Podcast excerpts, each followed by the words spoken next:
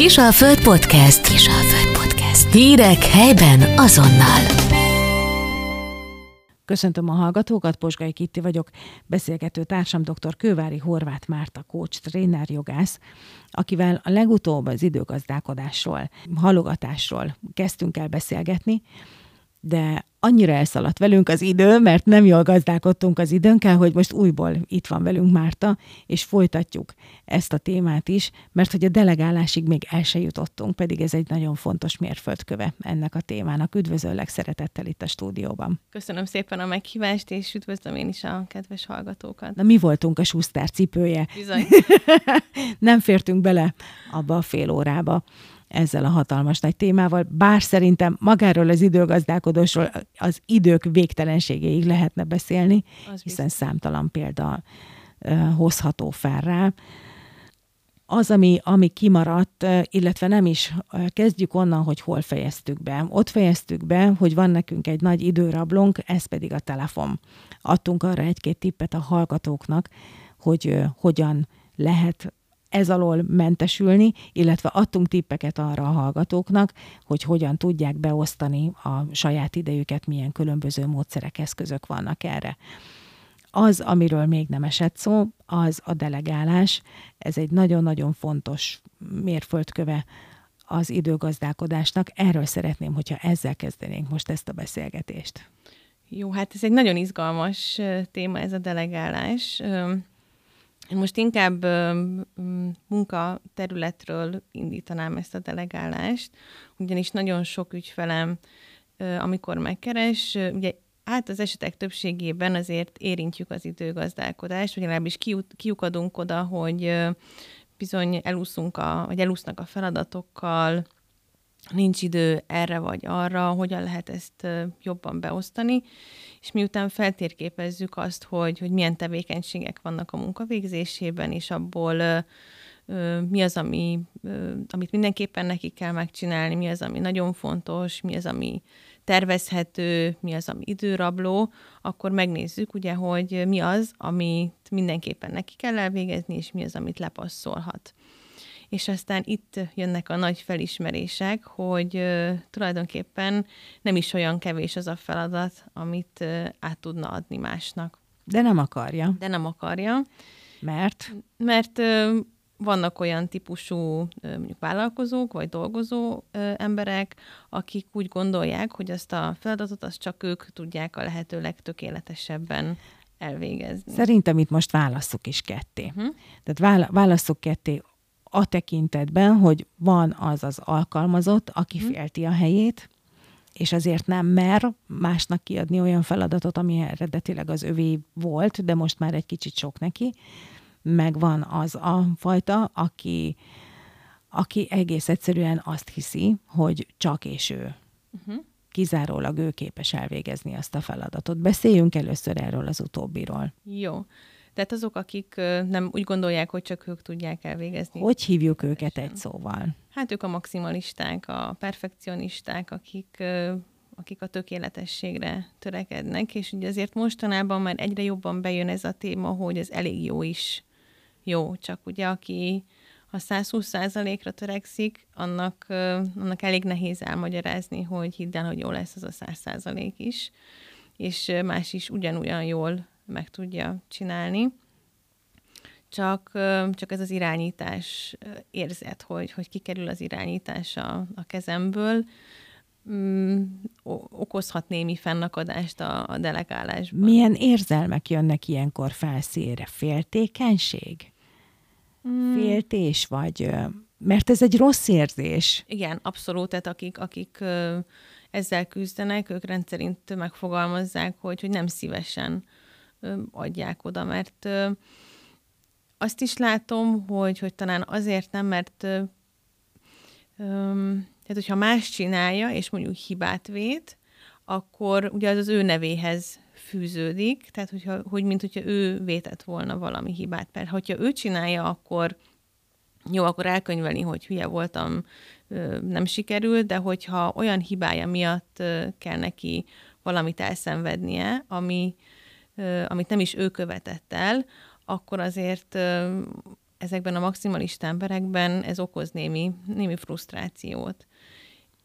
És hogyha pedig, tehát hogy vannak olyan típusok is, és ismerek ilyet is, aki annyira nem szeret, nem tudja kiengedni a, a kezéből a, az irányítást, hogy kvázi mikromenedzsel, tehát hogy még, még azt is ellenőrzi, amit kiadott, és gyakorlatilag ott liheg a, a annak a nyakában, akinek el kellene végeznie, ezáltal az, az is frusztrálódik, aki próbálná jól végezni a, a dolgát, meg ő is, hogy ö, miért nem érti az ő gondolatmenetét. Holott lehet, hogy ugyanoda fognak eljutni, csak mivel mások vagyunk, más úton, módon közelítjük meg a dolgokat. Na itt is ketté válik a dolog, mert vannak, akik egy egész életet végig dolgoznak így hogy mások nyakán lógnak, lihegnek, és csak, csak és kizárólag ő képes ezt megcsinálni, és, és ő ezzel így teljesen jól el van.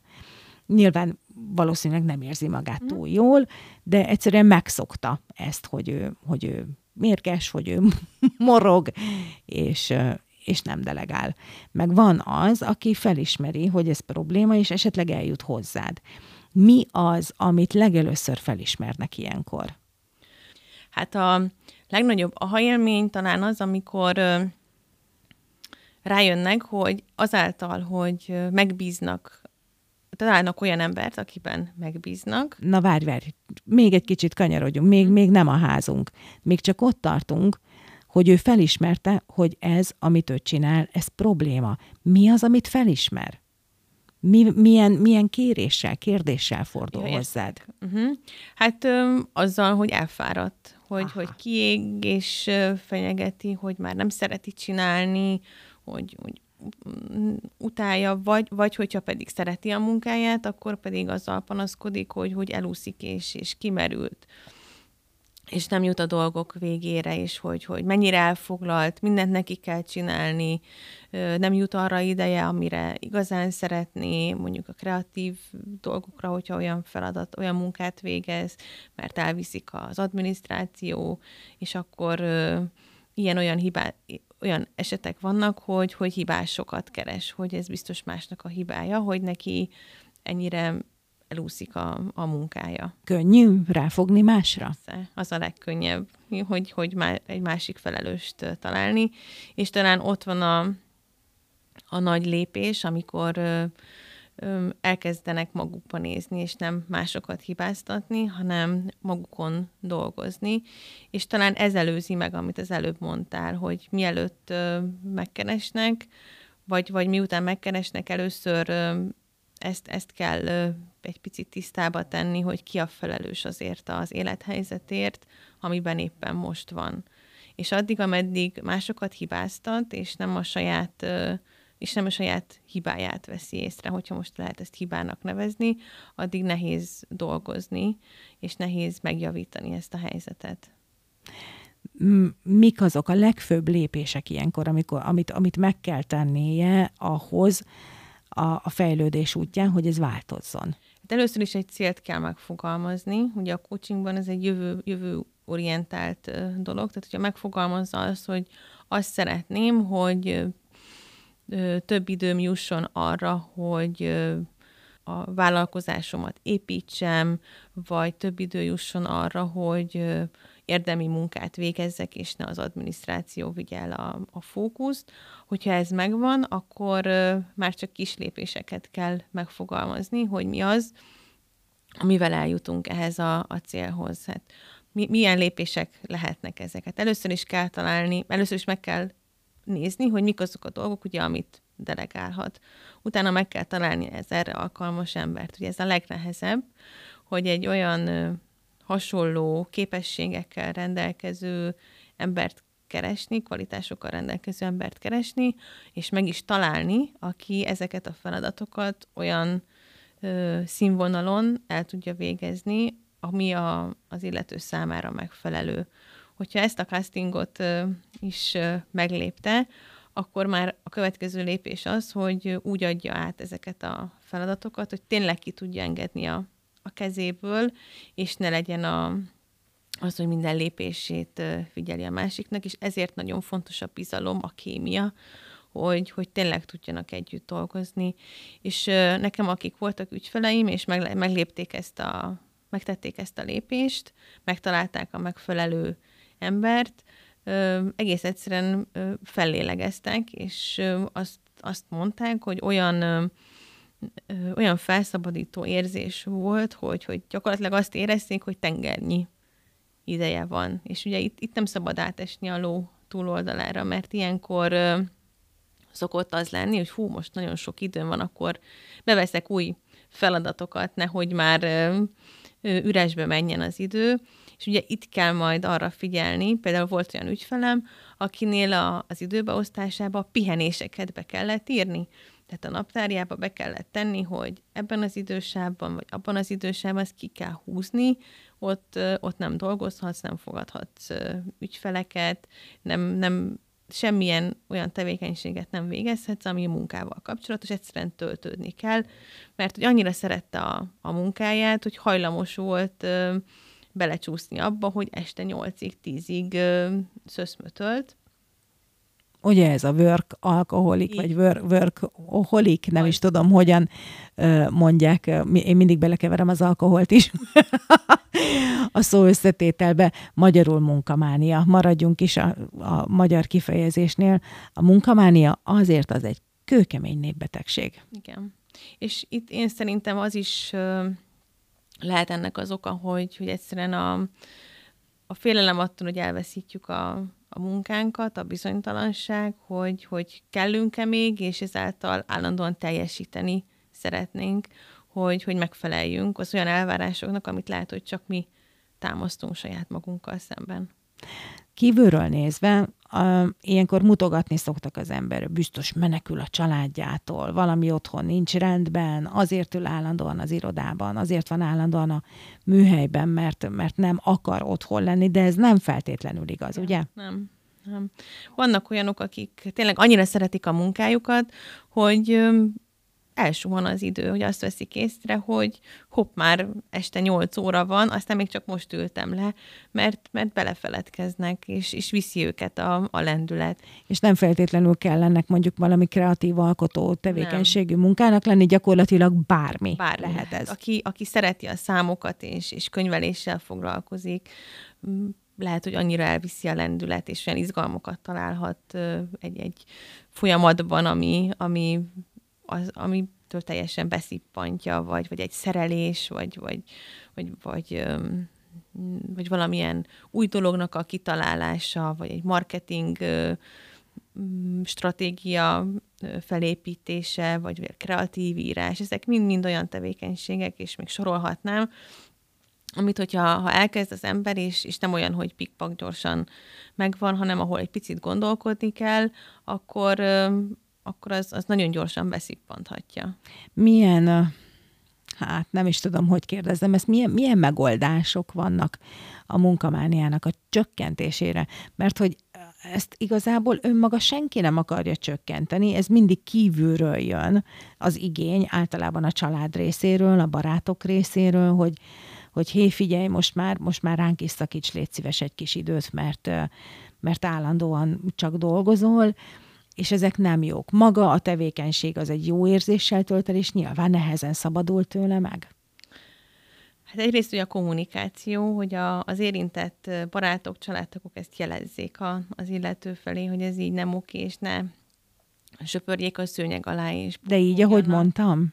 Hát valakinél így, valakinél becsomagolva, ugye ez attól függ, hogy ki milyen típus, valakinél még masnival is át kell kötni, tehát hogy ez, ez nyilván személyiségfüggő, és aki, ö, aki ezt úgy érzi, hogy mm, hát igen, ebben lehet valami igazság, és szeretnék rajta javítani, ott, a, ott az időbeosztás, gyakorlatilag akkor szépen, hogyha ennyire be tudja szippantani a munka, akkor szépen a telefonján beállítja az időzítőt, hogy akkor este 5 óra, 6 órakor csörögjön, vagy fél ötkor csörögjön, hogy 5 órakor be tudjam fejezni a, a munkát, és akkor leteszem a lantot, és megyek a családomhoz, vagy a, vagy a barátokkal találkozni.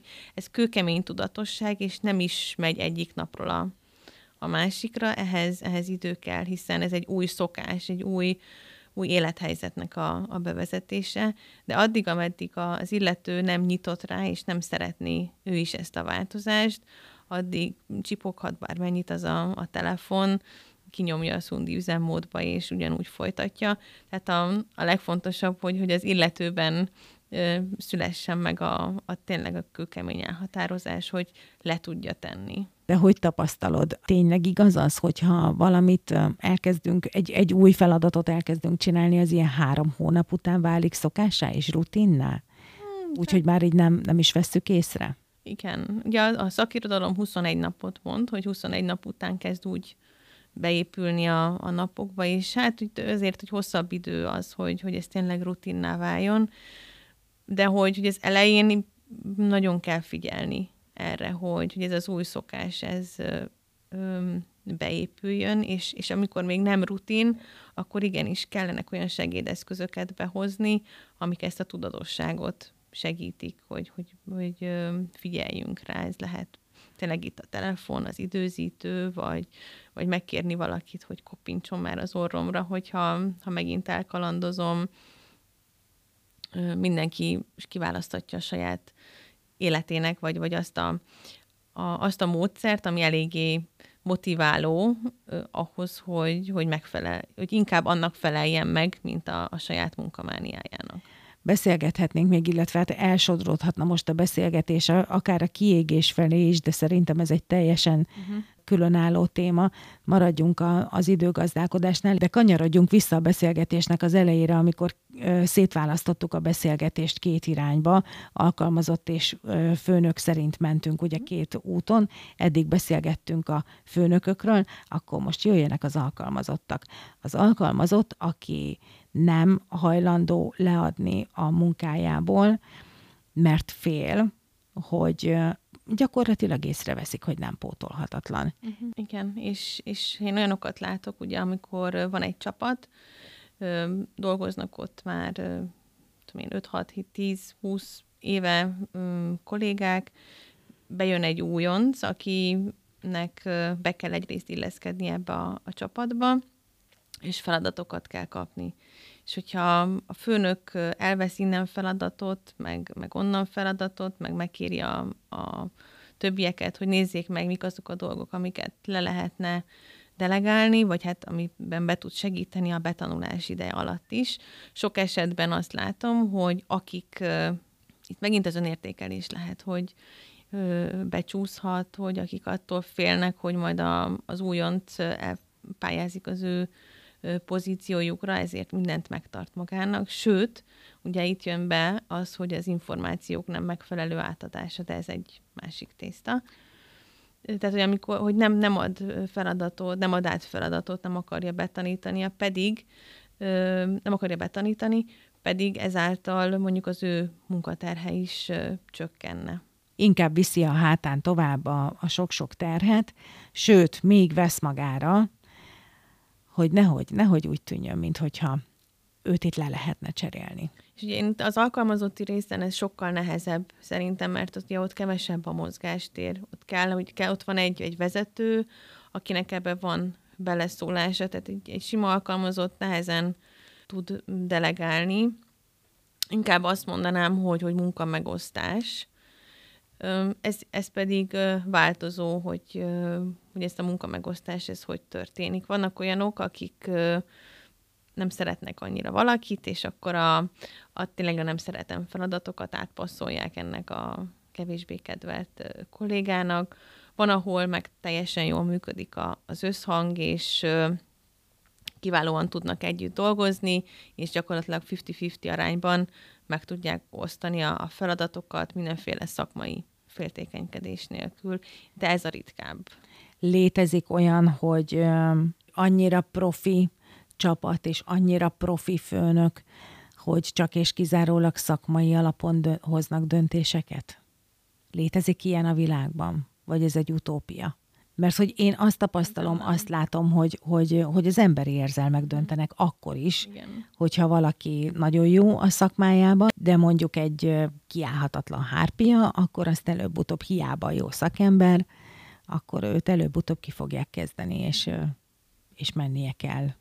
És, és itt jön be az, hogy még mindig fontosabb a, a munkahelyen lévő jó érzet, még mint a, a szakmának a a ne továbbja, hogy, hogy attól még valaki szakmailag jó, nem biztos, hogy a csapat részese tud lenni, és a csapat morált emelni tudja. És ugye aztán itt ugye a Covid, meg a, a lezárások, a karanténok miatt azért ez egy kicsit átalakult, mert hogy ezek a kiállhatatlan, nem szeretem kollégák gyakorlatilag védve lettek azáltal, hogy home office-ból elvégzik kiválóan a, a feladatot, de nem is kell senkivel kommunikálni, mármint ilyen, ilyen kis kávézások közepette, a furkálások is lehet, hogy csökkentek, hogyha mondjuk ilyen típus volt, ami miatt nem szeretnék. Hát, vagy épp, hogy felerősödtek, vagy még, még, még komolyabban tudták nyomni a háttérben. Az Mert azért erre is hallottam nem kevés példát, hogy valaki home office alatt veszítette el így a, a munkáját ilyen munkahelyi furkálódások miatt. De ez, ez biztos, hogy egy új élethelyzetet hozott, és hogy ha már időgazdálkodás és home office, itt is azért nagyon-nagyon sokan belecsúsztak abba, hogy nincs munkaidő eleje, és nincs munkaidő vége. Sok munkahely megtartotta ezt a lehetőséget, ami nagy előny, azért ezt valljuk be, és itt megint csak vissza kell kanyarodnom az édesanyákra, mert talán nekik a legnagyobb előny az, hogyha olyan munkát végeznek, amit otthonról is el tudnak végezni, ezt el is végezhetik. Csak hogy közben az ember látja, hogy mi van ott körülötte. Uh-huh. És mondjuk, amíg betölt valamit a gép, vagy még elindít egy akármit, egy, egy programot, vagy bármit, addig lehet, hogy elindítja a mosógépet, addig lehet, hogy elindítja a mosogatógépet, és ezáltal rögtön dekoncentráltá válik. Hogyan lehet jól home office-olni? Hát ez egy jó kérdés. A, az elején, amikor ö, én is megtapasztaltam ennek a áldásos vagy kevésbé áldásos ö, időszaknak a részét a home office-nak, én is belecsúsztam az összes home office hibába, amit el lehet képzelni, és aztán nekem a férjem koppintott az orromra, hogy ez így nagyon nem oké, hogy el, el, elnyúlt a nap teljesen, pedig hiába mondtam, hogy de hát ezt is megcsináltam napközben, meg azt is megcsináltam napközben, de hogy, hogy valóban a családi időből vett el, vettem el időt a, a munka munkára, hogy, hogy hát mert hogy napközben a házi munkákat végeztem, hogy majd milyen jó lesz, ha már délután nem kell ezzel foglalkozni. Én azt gondolom, hogy, hogy a, itt is a kőkemény tudatosság, tehát hogy próbáljunk meg venni magunkon, és a home office-ban, munkaidőben, legalábbis mondjuk a mondjuk időben mondjuk belefér egy mosást elindítani, vagy lehet ilyen megkötéseket, vagy ilyen kis lazaságokat beletenni, de hogy a, a fix munkaidőben azért próbáljuk meg nem házi munkával tölteni, hanem koncentráltan és fókuszáltan az adott feladatra tenni a figyelmünket. És nekem például nagyon sok ismerősöm, amikor már így belejöttek ebbe a home office-ba, vezetők, ők azt a visszajelzést adtak, hogy például a kollégák az a tapasztalat, hogy sokkal hatékonyabbak voltak home office-ban, mint a munkahelyen, mert hogy, hogy lement róluk az a teher, hogy lessék az órát, hogy úristen, menni kell a gyerekért, meg ezt kell megcsinálni, meg azt kell megcsinálni, holott tudták, hogy igazából, mivel home office-ban vagyok, ö, megtehetem, hogy mondjuk időben elindulok, és ö, nem, nincs rajtam az a stressz, hogy, hogy még ezt befejezni, azt befejezni, és sokkal jobban be tudta osztani a, az idejét, mert ö, nem, nem zaklatták adott esetben a, a kollégák, hogy figyelj erre a kérdésre, mi a válasz, tudsz nekem segíteni, gyere, ígyunk meg egy kávét. Nyilván ennek is megvannak a, megvan a varázsa, hogy egy picit a munkahelyi kapcsolatokat ápolni, tehát erre is, erre is szükség van, de hogy nem vitt el a figyelmet az olyan kis munkai csacsogás, ami, amivel ezáltal sokkal koncentráltabb volt. És én azt gondolom, hogy ezért jó, hogy a munkahelyek egyrészt megtartották a home office-t, viszont kötelező munkahelyi időt is előírtak, mert hogy, hogy ezáltal a, a munkahelyi élet nem iktatódott ki teljesen, meg tudták őrizni ezeket a munkahelyi kapcsolatokat. Kinek milyen hátránya, előnye származhat még? Abból, hogy a munkahelyi kapcsolatai mondjuk kevesebbek lettek, az élő kapcsolatok kevesebbek lettek, vagy, vagy hogy pont, hogy több? Hát ez attól függ, hogy milyen típusú emberről van szó. Ugye az introvertált emberek, ők, nekik különösebben nem nagy érvágás volt, hogy nem nyitják rájuk az irodaajtót öt percenként, és mesélik el a délutáni programot a, a kollégák, hanem bezárkózhatnak a kis ö, otthonukba, elvégzik a feladatot, aztán később azzal találkoznak, akivel akarnak, és nem kell alkalmazkodni senkihez. Ezzel szemben az extrovertált ö, emberek, akik igénylik a, a zsizsegést és a társasági életet, hát ők biztos, hogy nagyon megszenvedték ezt az otthonlétet, meg a, az egyedül létet ők szerintem biztos, hogy megtalálták a, a kényszer nagyúr, úgyhogy ők biztos megtalálták a kreatív módját annak, hogy, hogy kapcsolódjanak a, a kollégákhoz, akár ö, telefonos ö, csoportos hívás, vagy, vagy videóhívás, vagy akkor bekapcsolódtak, és akkor online voltak, de mindenki végezte a saját dolgát, de közben meg tudtak csacsogni, hogyha ha arra szottyant kedvük. Szóval a, a, az extrovertált emberek sokkal jobban vágytak arra, hogy visszatérjenek a, a munkába, és ezáltal szerintem minden eszközt próbáltak megragadni ahhoz, hogy, hogy minél előbb ez megvalósulhasson. Időgazdálkodás témában is még számtalan dologról tudnánk beszélgetni. Én azt gondolom, hogy most így nagyjából érintettünk mindent a delegáláson, át a maximalizmuson, a munkamánián keresztül egészen a home office árny oldaláig. Remélem, hogy a hallgatóknak nagyon sok hasznos tippet, tanácsot tudtunk adni ezzel a beszélgetéssel. Kövári Horváth Mártát én várom vissza majd legközelebb is, amikor a karrierváltásról fogunk majd beszélgetni. Nagyon szépen köszönöm, hogy ismét elfogadtad a meghívásunkat. Hallgatóinknak is köszönöm szépen a figyelmet, minden jót, viszont hallásra. Köszönöm a lehetőséget, viszont hallásra. Kisalföld Podcast. Hírek helyben azonnal.